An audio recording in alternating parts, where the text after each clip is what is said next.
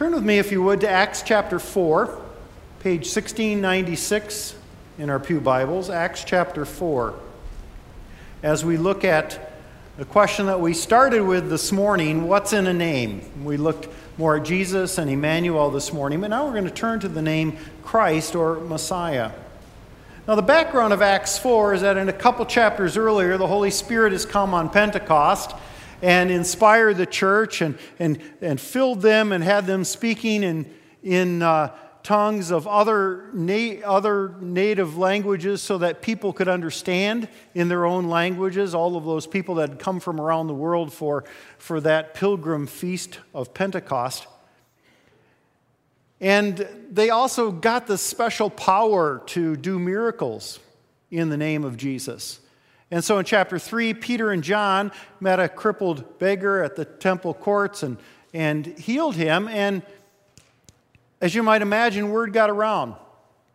And when word got around of something that happened in the temple, and when there was a disruption in the temple, immediately the temple guard and the priests and the Sadducees uh, started to take notice because they ran the temple.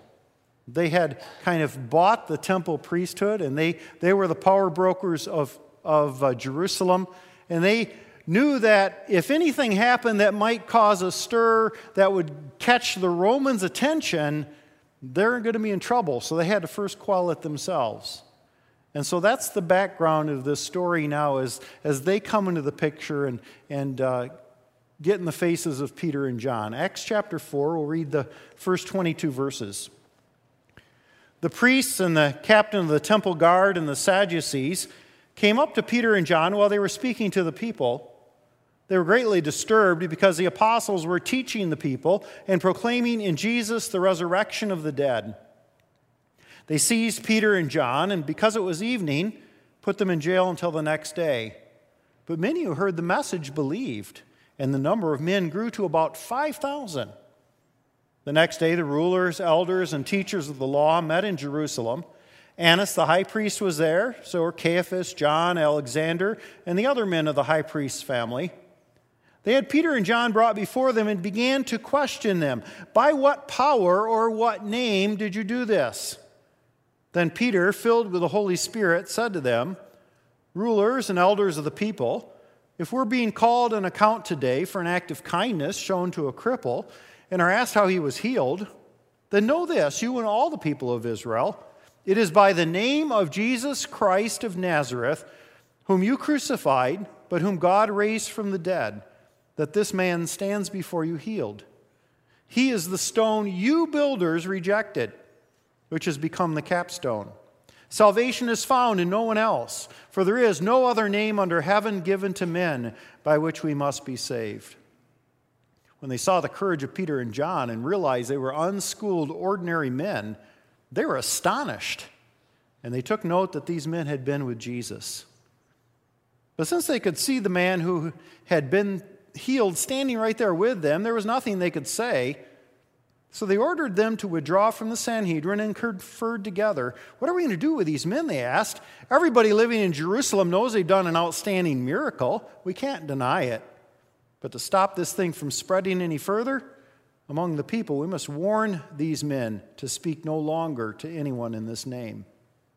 Then they called them in again and commanded them not to speak or teach at all in the name of Jesus.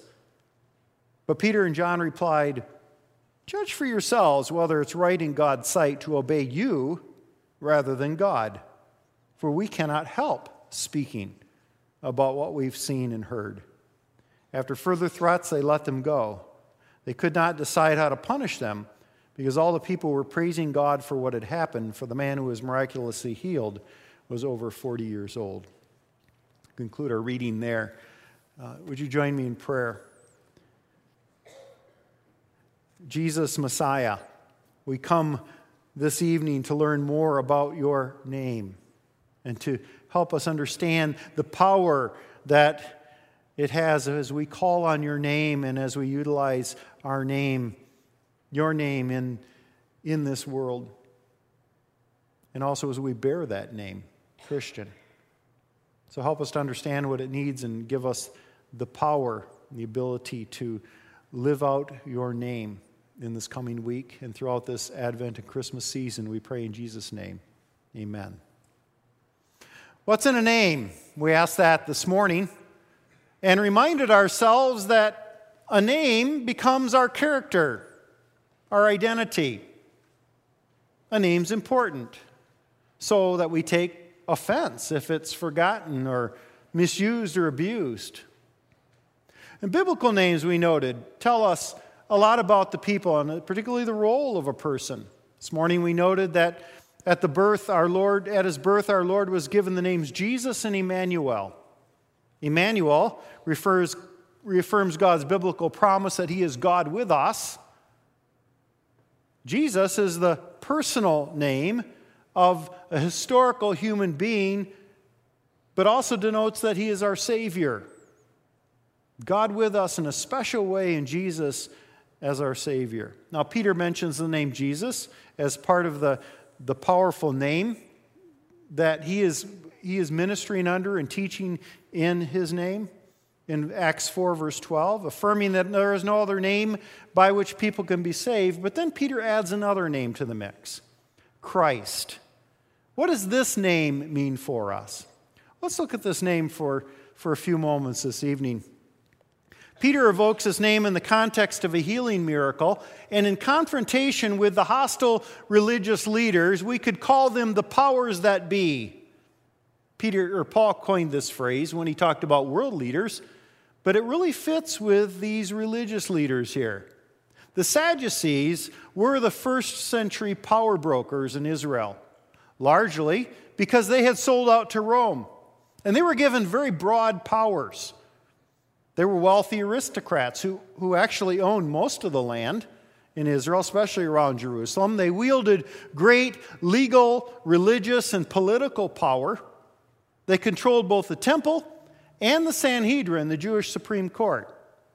Kind of like the Chicago Mafia of the 1920s, they controlled everything, and you just don't mess around with the big boys. So, when they heard about a disruption of their empire, by some followers of this Jewish rabbi that they had recently convinced Pilate to crucify, proclaiming that this Jesus was actually alive and healing a man, a layman in the name of Jesus. Well, they sent out their minions to put these disciples in their place. How are Peter and John to deal with them? How do we deal with our culture? when it enacts and enforces laws that go against God's law, or when maybe we're mistreated for speaking against the powers that be, are speaking or acting for the cause of Jesus Christ. Well, Peter and John respond in spite of unfavorable odds. After all, they're unschooled fishermen dealing with powerful judges and priests.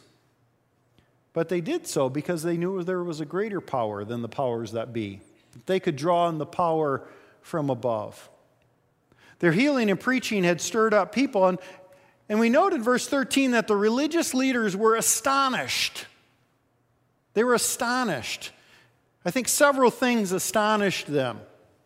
First, Peter and John were preaching boldly that Jesus was alive. Also, they had healed a crippled man, and he was standing right in front of them.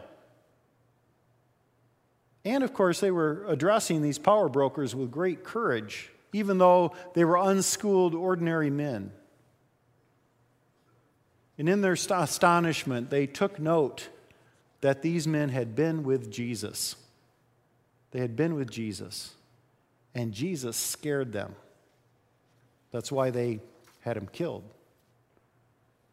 Well, as a result, they asked the question by what power or what name did you do this? Now, today, if you if some, you give someone your name, maybe you give them a business card, your phone number, your email address, you're actually kind of giving them some, some power over you.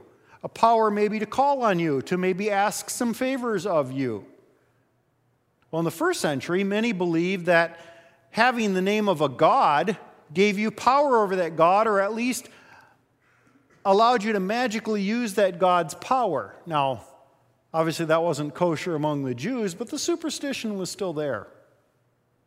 But Peter's response, empowered by the Holy Spirit, is stunning. Look at verses 8 through 12 again. Then Peter, filled with the Holy Spirit, said, Rulers and elders of the people, if we're being called to account today for an act of kindness shown to a cripple, and are asked how he was healed, then know this, you and all the people of Israel, it is by the name of Jesus Christ of Nazareth, whom you crucified, but whom God raised from the dead, that this man stands before you healed. He is the stone you builders rejected, which has become the capstone. Salvation is found in no one else, for there is no other name under heaven given to men by which we must be saved. So Peter notes several things. First of all, he notes he and John's intention, which was simply an act of kindness. He also notes the culpability of the religious leaders. Jesus, whom you crucified, the stone you builders rejected. He reminded them of God's power, both in the healing of this man miraculously, but also in the raising of Jesus to life. And he laid out the gospel message for them. Salvation comes only through the name of Jesus Christ. Well, it's in this context that I want to look at the name of Christ for a few moments. We could say Jesus was his personal name, Christ was more of a title. Anointed one is what it means. Jesus was anointed with God's authority. In the Old Testament, when someone was anointed for a task, the power of the Spirit, the power of God came upon that person. So, anointing was a sign that God was with that person. But the Jews look forward to a day when the anointed one would come. The Hebrew title being Messiah.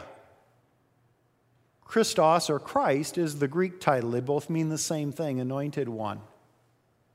So to say Jesus Christ is to say Jesus was the long awaited Messiah.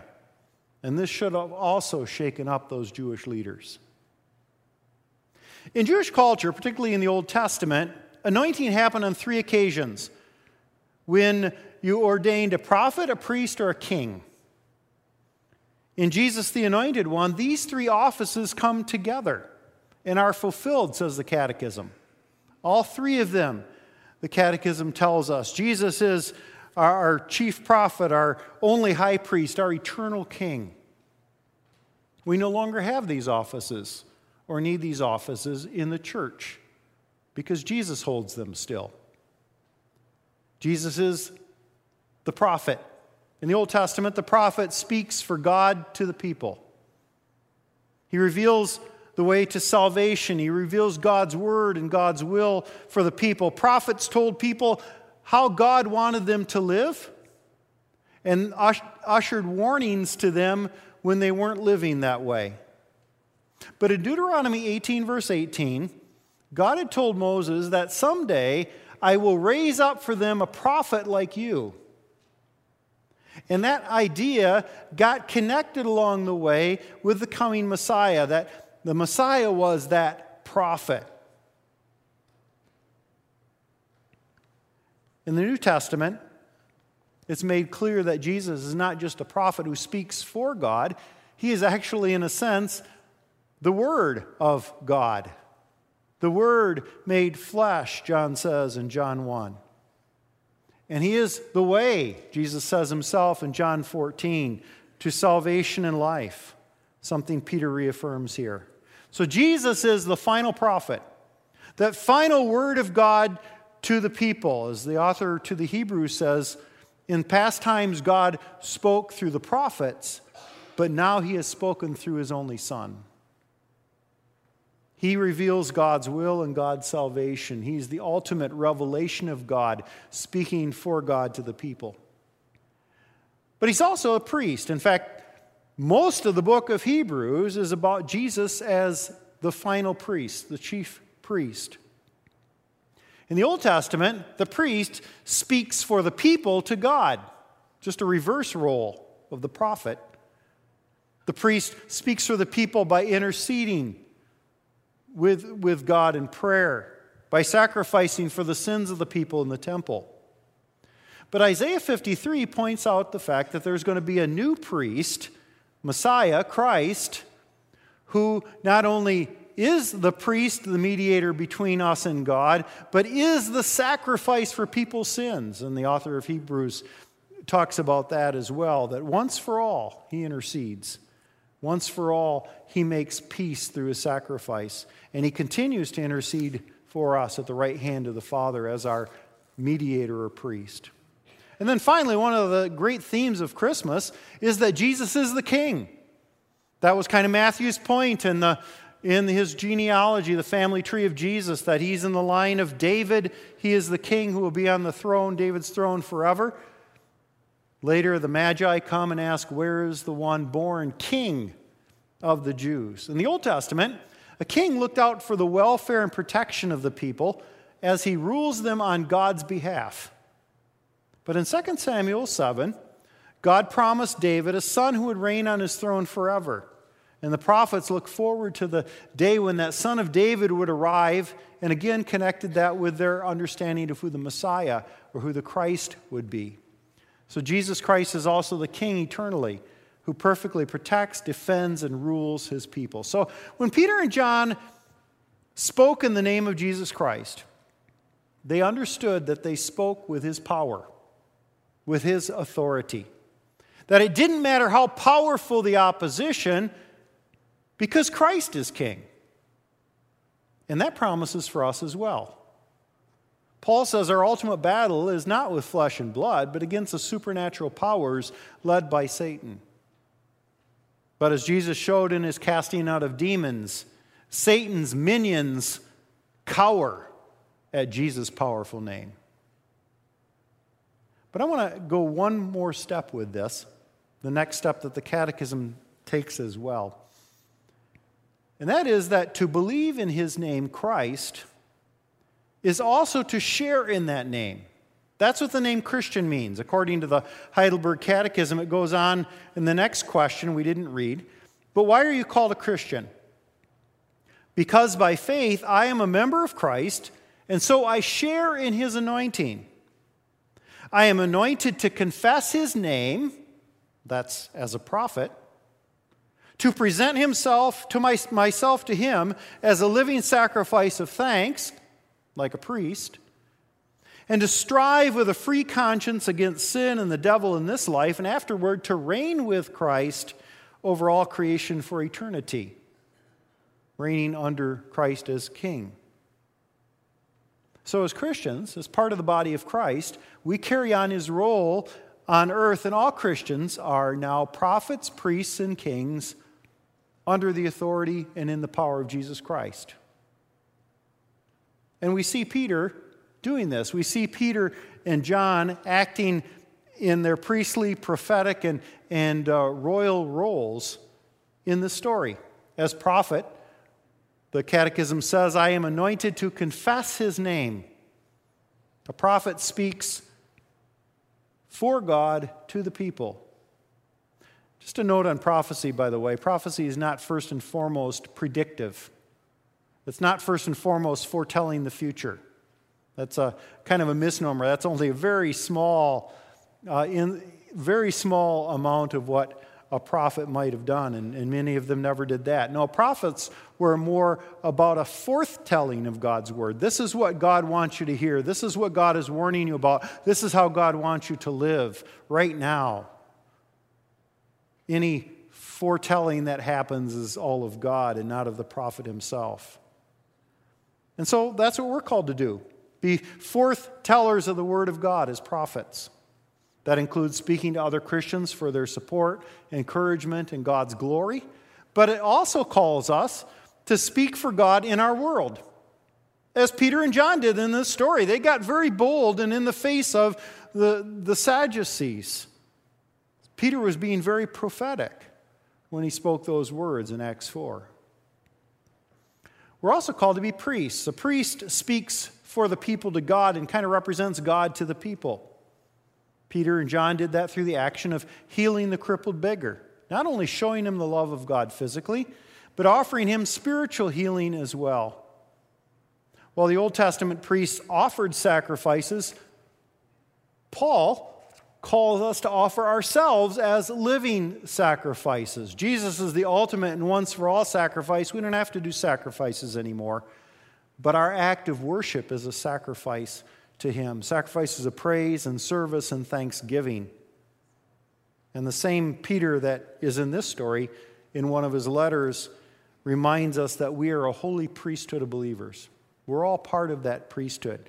We're all ministering priests, bringing people to God in prayer and bringing people to God for saving relationships.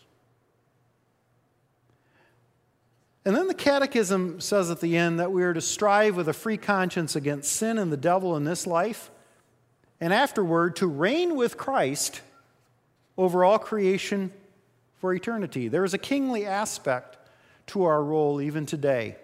We fight with Christ's royal authority against the powers that be and the devil behind them. We do so in the power of the Holy Spirit and with the spiritual armor that we're given according to Ephesians 6. And we see Paul, Peter and John doing that as well in verses 19 and 20. By bowing to the authority of Christ the King rather than obeying the religious leaders and the Sadducees. Obedience to the King is part of our kingly office as his representatives. Jesus reminded his disciples that one day they would reign with him eternally. And Paul puts it this way in one of his trustworthy sayings, 2 Timothy 2 If we died with him, we will also live with him. If we endure, we will also reign with him. And so, if we're going to confess the name Jesus Christ, we're going to confess Jesus as the Messiah, then we also take the name Christian upon ourselves, which means that we then are to also live out those priestly office, offices under his authority and in his power. At this point, you may be saying, Hope, time out. I didn't bargain for that part. You might be saying, Hey, I'm not, I'm not a Peter or John. I'm not schooled in theology or evangelism. I'm just an ordinary person. Reread verse 13.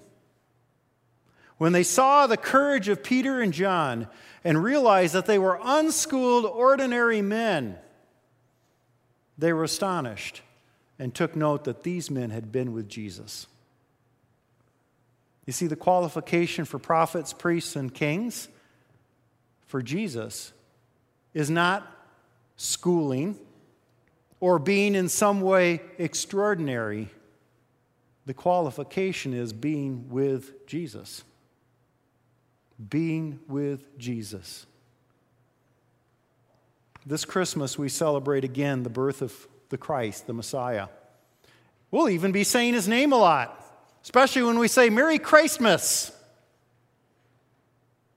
Well, when we celebrate, when we confess, as we will in a moment, I believe in Jesus Christ, we confess him as Savior of our lives and our prophet, priest, and king. And if we make that confession, then we also take upon ourselves the anointed role of ministering on his behalf to our world. So may this Christmas not only be a celebration of Christ, but may it be our attempt to bring Christ to the world. Let's pray. Jesus the Christ, Jesus the Messiah, we thank you. We thank you for coming in our midst to show us what it means to be a prophet, priest, and king, to exercise your priestly, prophetic, and, and royal authority. Now, th- now we pray that even as you incarnated yourself among us, we, your church, might be the incarnate body of Jesus Christ to our community, to our neighborhoods, to our schools, to our world. And that we might speak in the name of, of Jesus as prophet, priest, and king. Help us to do so even amidst our failings through your power and with your authority, that we might share the meaning of Christmas, the meaning of being members of Christ and celebrating the birthday of the Messiah. We pray this in, in his name. Amen. Let's once again praise Jesus' name. All hail the power of Jesus' name. It's from Lift Up Your Hearts, number 601. We're going to sing four stanzas. Would you stand as we sing together?